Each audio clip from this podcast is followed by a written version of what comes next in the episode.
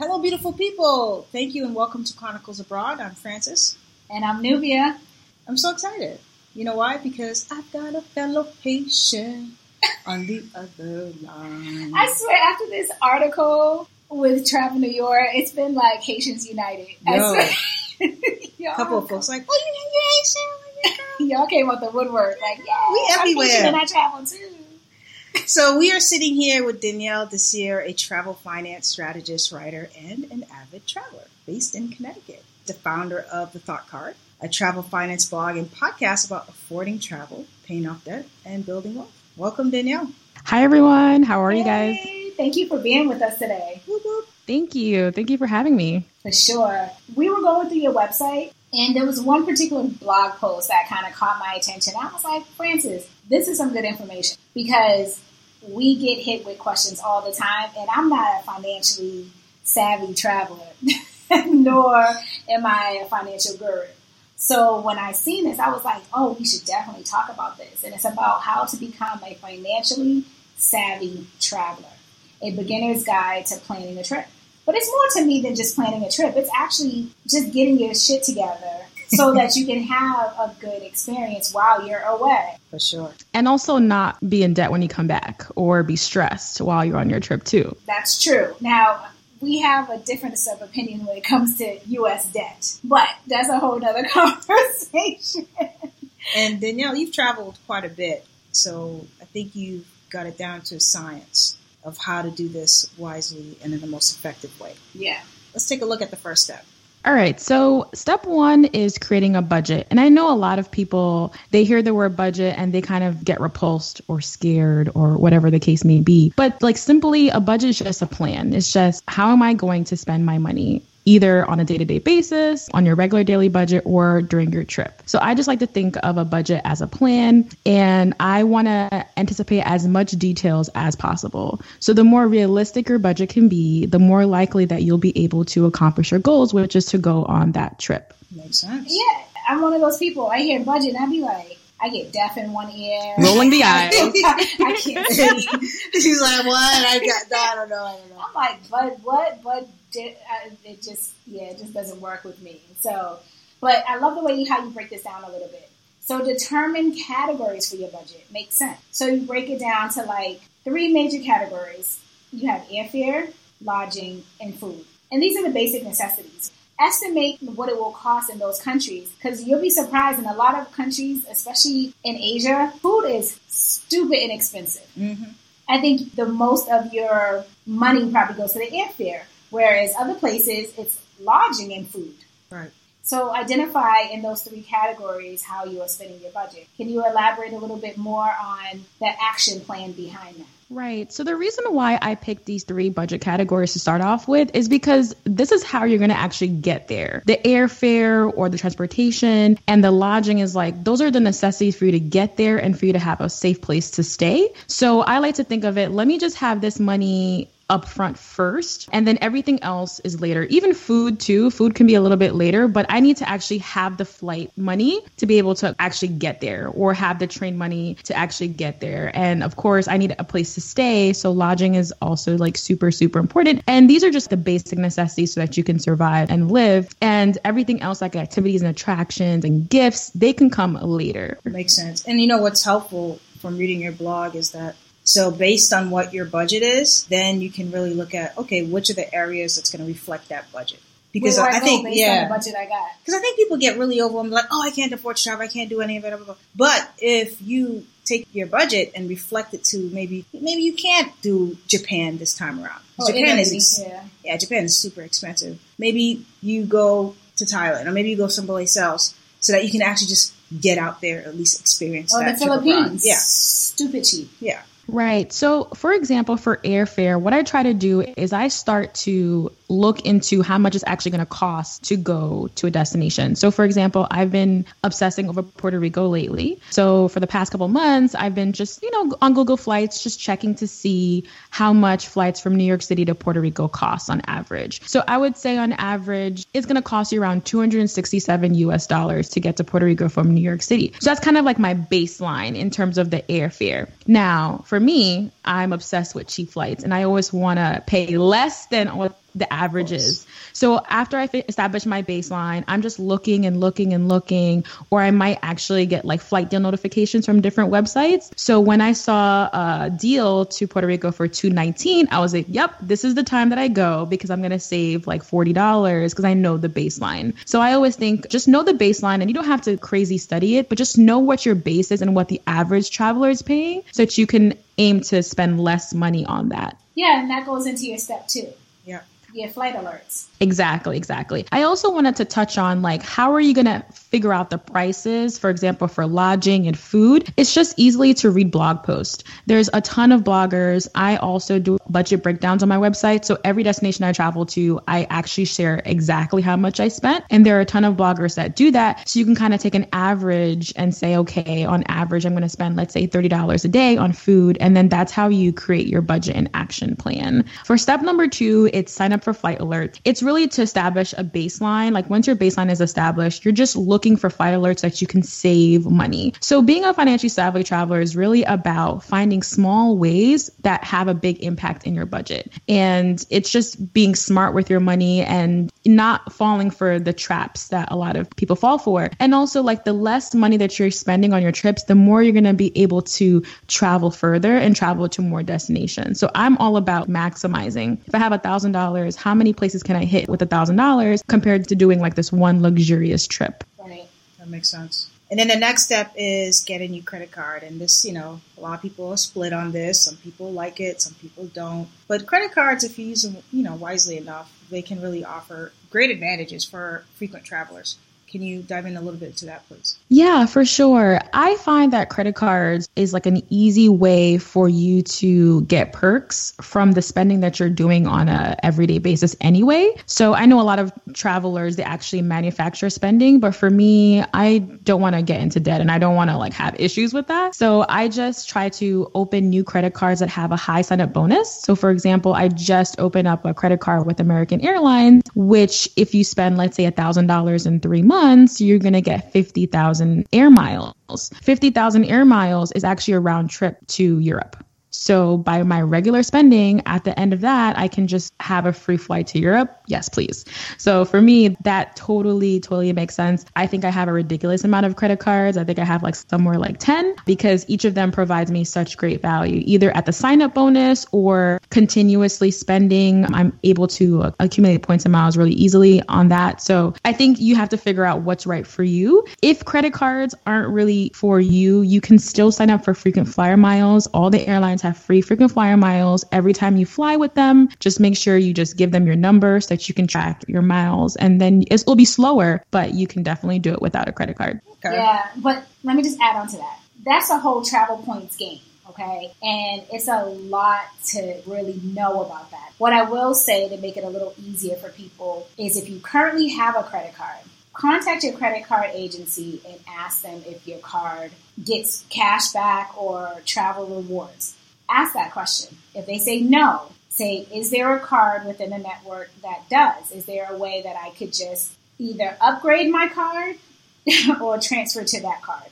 Yeah. So that way you're not necessarily getting a new one in a sense where you're having two, but you're getting rid of your old to replace it with the new. Right, an upgrade, an upgrade. An upgrade. So mm-hmm. that's another way to do it. I tell people all the time, if you're going to have a credit card, make sure your credit card works for you.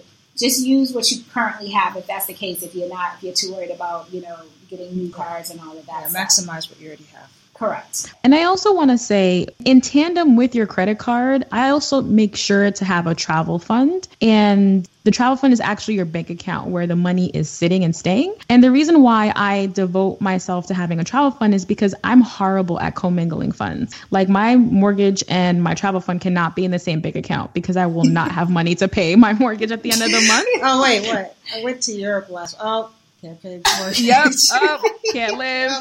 Is it that time a, again? Mortgage? Damn, it comes every month. Every month. so annoying. So annoying, right? So for me, and I'm launching my podcast and I, I go into detail about this. It's like, yay! Yeah, let's not gloss over that.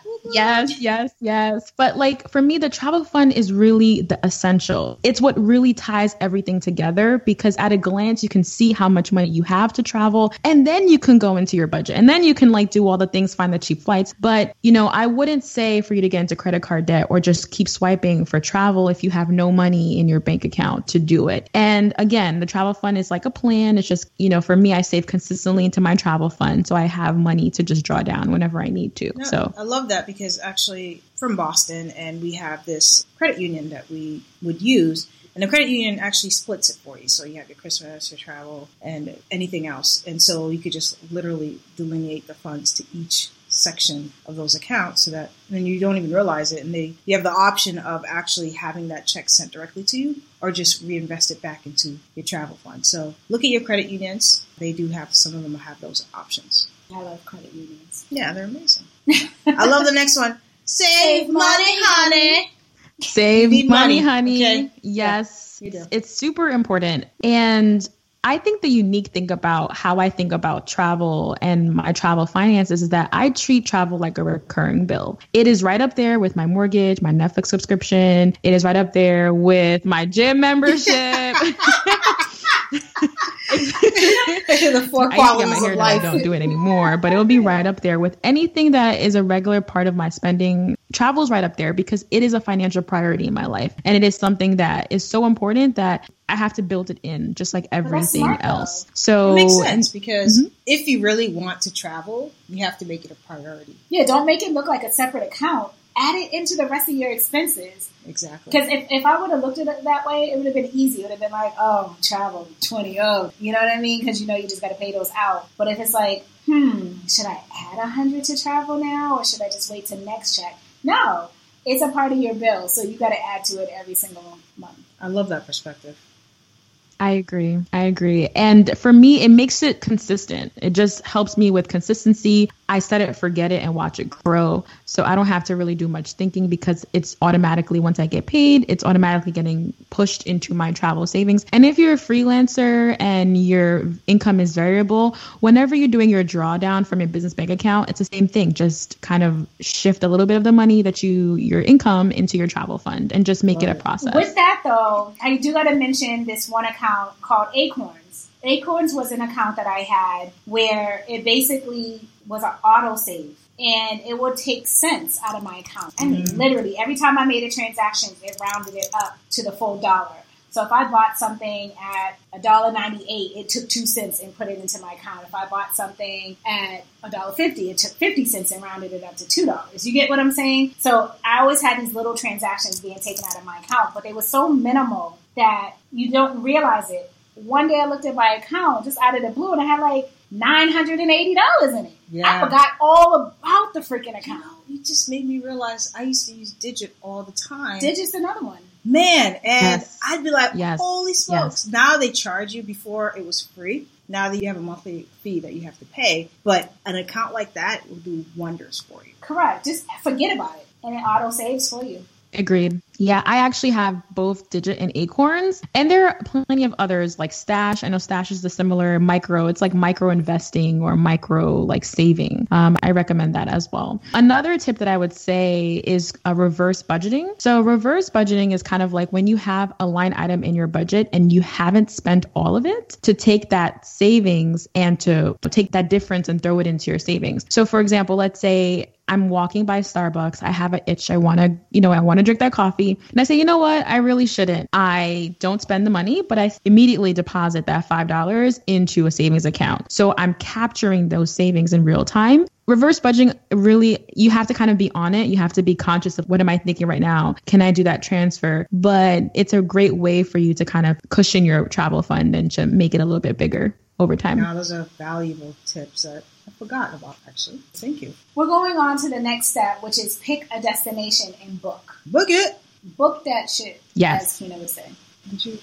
Yes. The reason why I leave pick a destination to the end is because a lot of people they want to pick a destination first and then they have this, this like grandiose goal and then they get deflated when they can't reach it. So for me it's like you have your money saved. From that let's see how much we can play with. Let's see where we can go with how much that i'm able to afford. And for me it's like you're not stretching yourself to make it you're not stretching yourself too much to make it a reality. So i really recommend to just commit to a destination that fits in your budget and you know consider traveling to cheaper destinations there's so many destinations where you know your currency can actually go a lot further we have a strong us dollar right now and that allows me to go to plenty of different places so that's what I would recommend. Pick a destination after you save and after you have your budget in check and, you know, plan around that. Yeah, and if you have destinations in mind, do some research about that destination and their currency. Because people will be surprised, like if you go to Belize, our US dollar is two dollars there,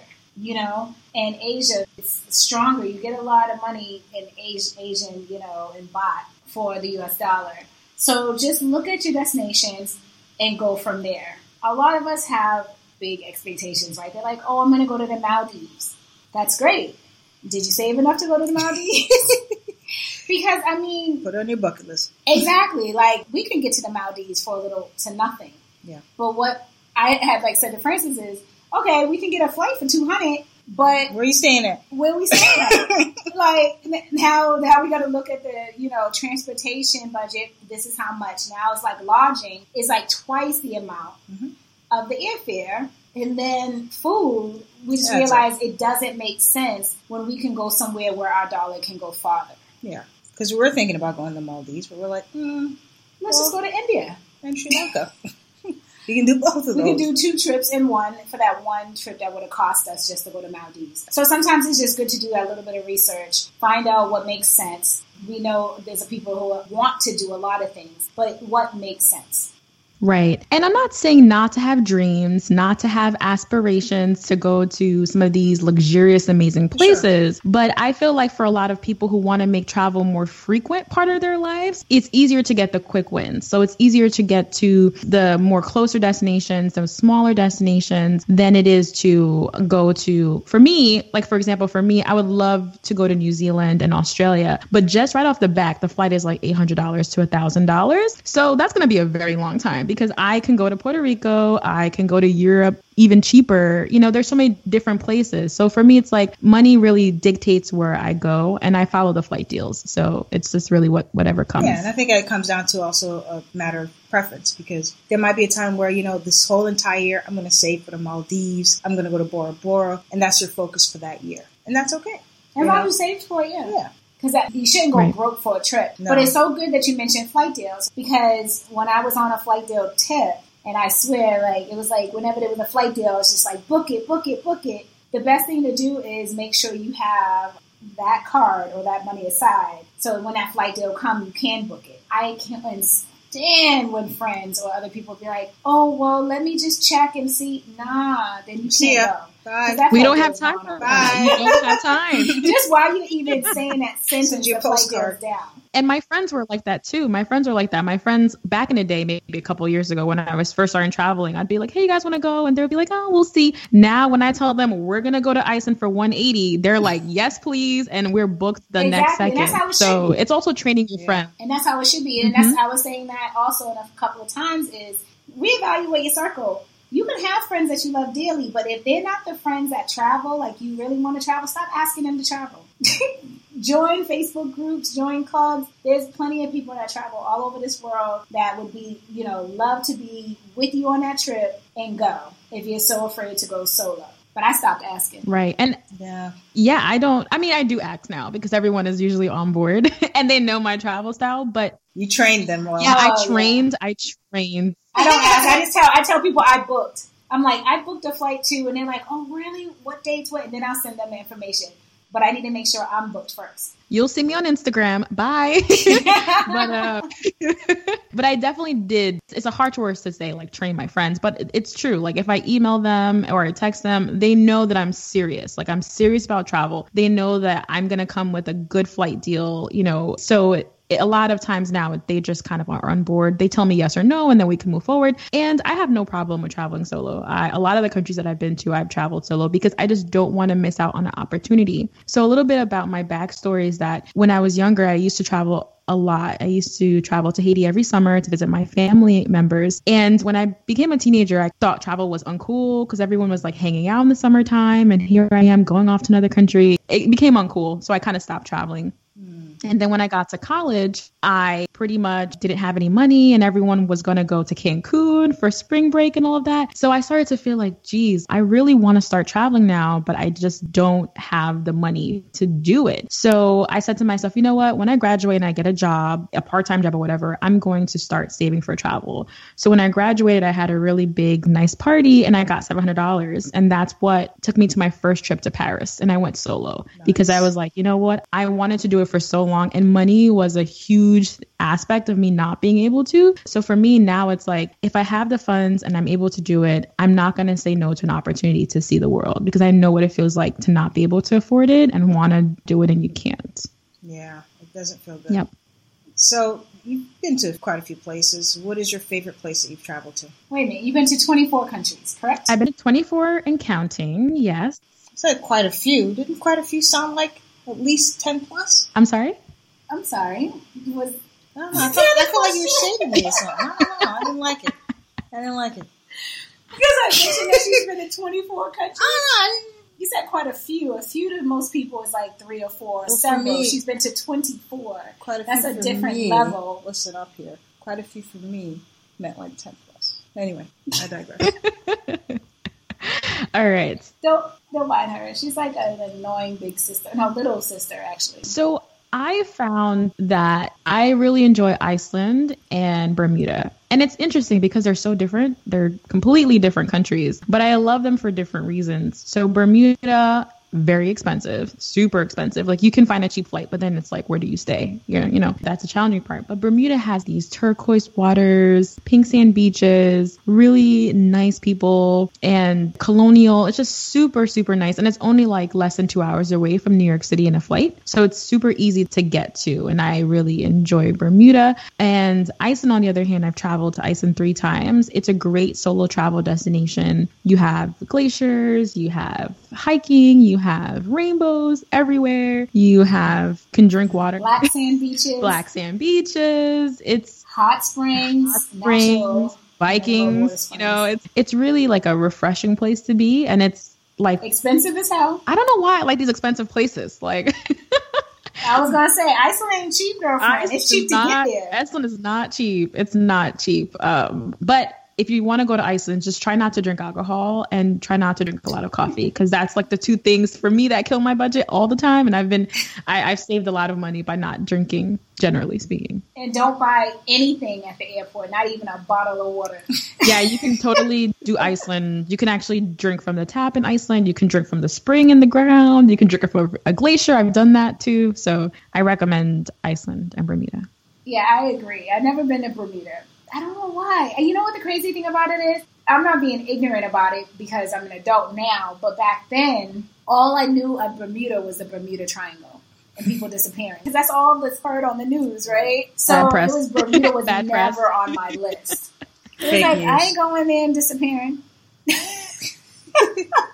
now we're like, whatever someone told you about that country, don't believe it. Go see it for yourself. Yes, it's it's beautiful. It's it's so beautiful. Sounds gorgeous. You paid off student loans, correct? Yes, yes, yes. That's awesome. Now that's a big item that we get a lot. Is people are always like saying, "I have student loans." That's even for you, Francis. Yeah. Francis is I was about like, to mention it too. Yeah. "I have no debt other than my student loan." You know, stuff like that. Can you give our listeners a little bit about the student loan game because I hear it so much. People are just that. afraid to, like, I can't really travel or I can't live abroad because I have student loan debt. I'm living abroad and I have student loan debt and I pay every month for it. I I hate doing it, but I do it and I make it work. And there are ways you can do that. So can you yeah, like, like how can you afford it? to travel while still paying off your student loans? Right. Well, I think in, it's important for your mindset for you to speak into existence like I had student loan debt. If you're like I have student loan debt, you're going to be riddled in debt for eternity. If you had, it makes you think differently and your actions will be different. My story, I had $63,000 of student loan debt after graduating grad school. I had about 20,000 in undergrad. Mind you, I had a ton of scholarships, but I still managed to be in debt. And then for grad school, I had about $43,000. So when I graduated, I had 63 total and I had no job. So here I was at my house looking at my bill and I'm like, holy crap. My first job, I didn't even make $63,000 at the time. And my motivator was looking at the interest rate per day. So when I looked at how much am I supposed to pay my lender per day, that shocked me. And I was like, holy cow. So for me, I had about like 1050 a day. And at, the time I didn't have a job. So I was like, how am I going to afford to pay interest 1050 a day on top of the principal? So for me, I decided to keep tracking my student loan journey by looking at my interest go down every day or every month or every time I, I made a payment. If you're living, let's say if you have the option to live at home with your parents, that's what I did. I lived at home with my mom, paid off my debt in four years doing that. And I was able to still carve out a budget to travel. And I think living at home is really great because you just are not spending on rent as much as you would. And that for me really, really helped. But in terms of like actionable steps, like what are some of the best ways that you can pay off your loans? I have two methods that I recommend. So the first method is a slow and steady approach, which is like you continuously pay every pay period, every time, you know, every month. You just kind of go slow and steady. Or what you can do, the second way is for you to make a large payment. So I call that the front end method where you take your savings and then you use it as a lump sum towards your debt. So sometimes I would use my savings and contribute like $5,000 at a time but what would I do? I would also pay myself back. So it would take me a while to replenish my savings again. But at least for my student loans, there was a big dent in it at a time. So if you do use that method, I always say use your savings, but plan to pay yourself back. And that's a good way for you to have those quick wins. Like it feels great when you're like, wow, I went from $8.50 a day to 250. You know, it feels good. So those are the two methods that I use on top of living at home. Would you recommend somebody? Because I think most people make their largest purchases after taxes. Like once they do their tax returns, some people are lucky enough to get a couple of extra hundred or a couple of extra thousand. You know, statistically, most people make large purchases somewhere between March and June because they're getting their tax return back. So is that a good time to go ahead and put that lump sum because technically it's not coming out of savings? It's almost like free money in your hand. I think it depends on your goals. Because some years I would use it towards my debt, and then other years I would use it towards travel. And it really depends on the fatigue because when you're really focused on paying down debt, it is exhausting. And yeah. when you're when you're not even focused on paying off debt, it's still exhausting. So it's just the drudgery is like ridiculous. So it depends on what your goals are for the year and how you're feeling. If you need a win, if you feel like you just want to make a dent, go ahead and use it for your loans or use a portion of it for your loans. But if you feel like you want to use it to travel, maybe that's the only money that you have coming in for the year. You know, go ahead and do that. So you can come back refreshed and focus back on your finances. Yeah, I love that. I think that's a great approach to it because then, because I'm a big fan of chunking things. So whatever it is that you want to achieve, especially with student loan, you just got to chunk it and look at it as one loan at a time. Mm-hmm. Yeah. And the reason why I look at interest, the interest rate per day as a metric is because you need to figure out how much you have to actually pay more than what they're telling you so that you can make a debt. Because what they're telling you is pay the bank first and then pay a little bit of your principal. You might be paying like something like five to ten dollars every month. So you're gonna go nowhere. Yeah. So the interest rate really allows you to just, okay, I need to pay more than this and to make it a priority. I just think you have to make it a priority if you wanna be done with it. Makes sense. So, Danielle, what are you currently working on now? I know you had mentioned earlier that you have a podcast that's about to launch. Can you tell us a little bit more about that? Yeah, so the Thought Card is becoming a podcast. Same brand, meaning that it's going to be about making travel a priority in your life and just getting your finances in order. Because I really want to share stories about people who are doing amazing things and living life on their own terms, but who are also financially savvy and who are finding creative ways to pay off their debt, travel the world, and build wealth. I wanted to create a podcast because I just feel like it's a, just another way for me to interact. I think it's easier sometimes to share your thoughts. My blog, The Thought Card, is all about my thoughts, and it's nice to kind of blurt it out in an audio format. So that is my latest project. It is a labor of love, for real. oh, we um, know it. yes. Podcasting is, is not easy, but it is something that I'm super inspired to do. And it's just an extension of my brand. That's awesome. I can't wait to tune in. Yeah, for sure. Do you have a launch date? Yes, yes. The podcast launches September 20th, and I'll be yes, and I'll be teasing out content ahead of that. Um, it's going to be great. You're going to be hearing me sometimes in solo cast as well as other inspiring guests. Awesome. We can't wait to get that info and make sure that we get that on your show notes for sure, so that our listeners can tune in. Yeah, and I want to just say how I met Danielle was through a wonderful community would you like to share what that community is, Danielle? Yes, the community is called WOC Podcasters, which stands for Women of Color Podcasters. It's an inclusive community for women who are looking for resources and how to start a podcast, looking to connect with other women. And our goal is to help people create high quality podcast shows and to get the traction that, you know, we deserve. And for me, it's been amazing having this support network and making friends. And I just think it's been a blessing. Yeah, it's super cool. And I love how every week you're always like, okay, where are you at? What have you done? What's the plan for next oh, the week? accountability. Yeah, the accountability is huge. And I've been able to just watch people really flourish and finally, instead of sitting on such wonderful content, they're finally just pulling the trigger and getting stuff done. So if you are somebody, a person of color who has a podcast and always thinking about starting a podcast, join the Women of Color podcast because they will hold you accountable. Agreed.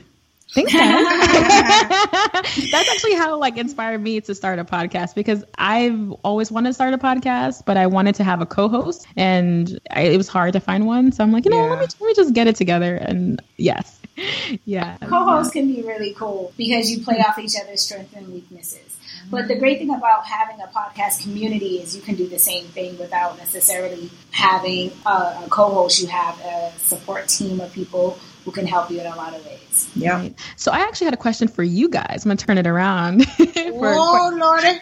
okay. the podcast and me. So for me, it's like I have a full time job. I am kind of planted firmly in one place. So as digital nomads or, you know, people who've traveled abroad, how are your finances different? How are you thinking about it when you live abroad? Good question because we both look question. at things very differently. Yeah. Like I said, Francis, you can start because you're the one that's really focused on your student loans right now and trying to take care of that. Yeah, it's interesting because so I've lived and worked in Thailand before, and I was like, okay, well, I'd like to make more money. And I went to Japan. Living in Japan was fabulous. I was able to save a lot of money doing it, but I also wasn't really happy in Japan per se, just because the cold winters and the society is a little bit more rigid. It is uh, versus Thailand is a little more relaxed. So I said ta-ta to the extra funds that I was receiving there. Uh, but I've been able to make it work here because there's so many ways that you can find like extra gigs, tutoring. I also edit other people's podcasts and everything else. So I'm able to bring in, catch me on Fiverr, little cheap plug. cheap plug.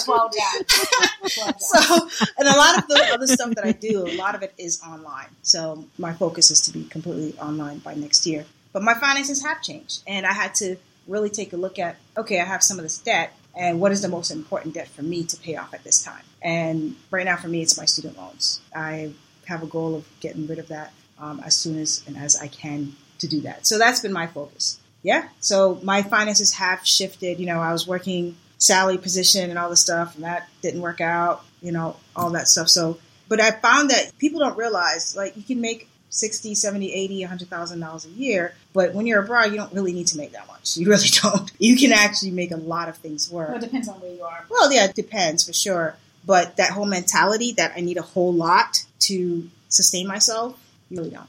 And I'm on the other end of the spectrum. I kind of was like, you know what? That's U.S. debt. I don't live in the U.S. anymore, so I let that's, go. That's it. Also, not. I don't have debt. I, I don't have any. But there's also another. There's a big difference. I would never want to say to somebody, leave your U.S. debt behind and walk away right. if you have any intentions on going back to live in the States. Right. Take care of your business. I ain't coming back. So, goodbye. You know, I mean, my whole thing is like, I have to focus on myself and paying back the man or the bank or whatever it is is not my priority right now. Again, like Francis said, depending on where you are in the world, what you make is not necessarily about making six figures or whatever. You can make a lot less and have a lot more fruitful experiences, have a wonderful life. So I'm no longer focused on the dollar. You know, I am completely and utterly location independent. I teach online. I make US dollar, which is great for living abroad. And also, my focus is just working on the Chronicles Abroad, my entrepreneurial spirit if I ever decide to want to go back to the States, I will totally shift that mindset and I would have to like fix what I left behind. Because a lot of people feel like they can't leave until that stuff is fixed. However, they're keeping themselves in a mental slavery kind of way to debt. So, in order to change and leave, I just had to leave. And that was it. Yeah, and it really depends on where you are in your lifetime or in your life, basically, because that's what she needed the quality of life surpassed anything else, period. And if that's where you are, then that's what takes priority. The debt isn't going anywhere, but you can definitely have failing health and all these other issues. That to me is more important than anything. So I know from a financial standpoint, I probably made you be like, ah. no, it's super interesting because I can speak to the fact that sometimes your salary position chains you as well as your debt. Your debt can chain you down because you're like, oh my God, how am I going to survive when my income is variable? You know, so I think once you get past certain things and you, you can flourish. And finances is personal it's personal finance it's really you know owning what you want to do with your life with your money and the hard-earned money that you you know you make so no judgment no judgment yeah i don't think people need to get bogged down to whatever other people are doing exactly you just got to do what's right for you exactly Good sure. question. Hot seat. I'm sweating. I'm sweating. I was like, oh, all my business out there. Lord. No, that's fantastic. now we appreciate that. Danielle, thank you so much for being with us today. This yeah, we had a lot. We had a good time. Yay! It was awesome. I really appreciated just being on the podcast, and I hope to see you guys on my podcast soon. Oh yeah, for oh sure. for sure. If you could leave one last tip for our audience, uh, pick one. I don't care. Anything that you feel like is must important to know. What would that tip? I always come back to what my mom says to me: "Close mouths don't get fed." Which means that if you don't if you don't speak up, if you don't be audacious, if you don't take the risk, maybe calculate a risk, or just open your mouth and just watch the abundance flow when you do that. Closed mouths don't get fed. That's it. Your it's mother's Nubia's, a wise woman. Nubia's favorite. Really? Oh, that's so yeah. cool. I say that. yeah, it's Nubia's favorite. All the time. All the time. I'll be like, oh my gosh, you know what? If I didn't open my mouth, we would have, you know, I'm like a closed mouth don't get fed. That's great advice, Danielle. Like seriously, that's awesome advice. So just to reiterate to our listeners, because there are some skeptics that go, "Oh, here we go, the talking positive, this and the other." No, seriously, it works. there is power in your tongue. Period. So take the time out to manifest the things that you want, need, and desire in your life by opening your mouth. You don't know what you may be able to attain or achieve if you don't open your mouth and say what it is that you want and you want to achieve. Ask and you shall receive. Yes. And also, after you ask, make sure you take action. Like, just don't sit around. Take the action, take the initiative to actually make it happen. So, yeah. Yeah, it does come with some work. It doesn't just say, like, you know, I want a million dollars and you snap your, you know, fingers and that's it. No, you work towards building that million dollars. You might actually get in contact with somebody who has idea that would help you make that million dollars. It just comes in different ways. Yeah, especially when it comes to collaborative work. If you keep your mouth closed, you can't do all this alone. It's the teamwork makes the dream work. And with that said, my dear, even though you have a, a, huge network of women of color that will help you with your podcast, if you ever need assistance, please yeah, for sure. hit us up for sure because we've done trial and error, girl. Chronicles Abroad has been uh, an amazing roller coaster of just a journey of learning and yeah. knowledge, and we'll be more than happy to share that. Yeah. Thank sure. you guys. Thank you. Thank you, Danielle. Thank you, oh, Danielle. Where can people find you? I know that you've got so much going sure. on. Sure. You can find me on Instagram, Twitter, and Facebook at The Thought Card. You can check out my blog, www.thoughtcard.com. That's like a thought in your head. And the podcast is podcast.thoughtcard. And uh, yeah. Yay! Yay! So go out and listen and subscribe, guys. Thank you, Danielle. Thank you. Bye.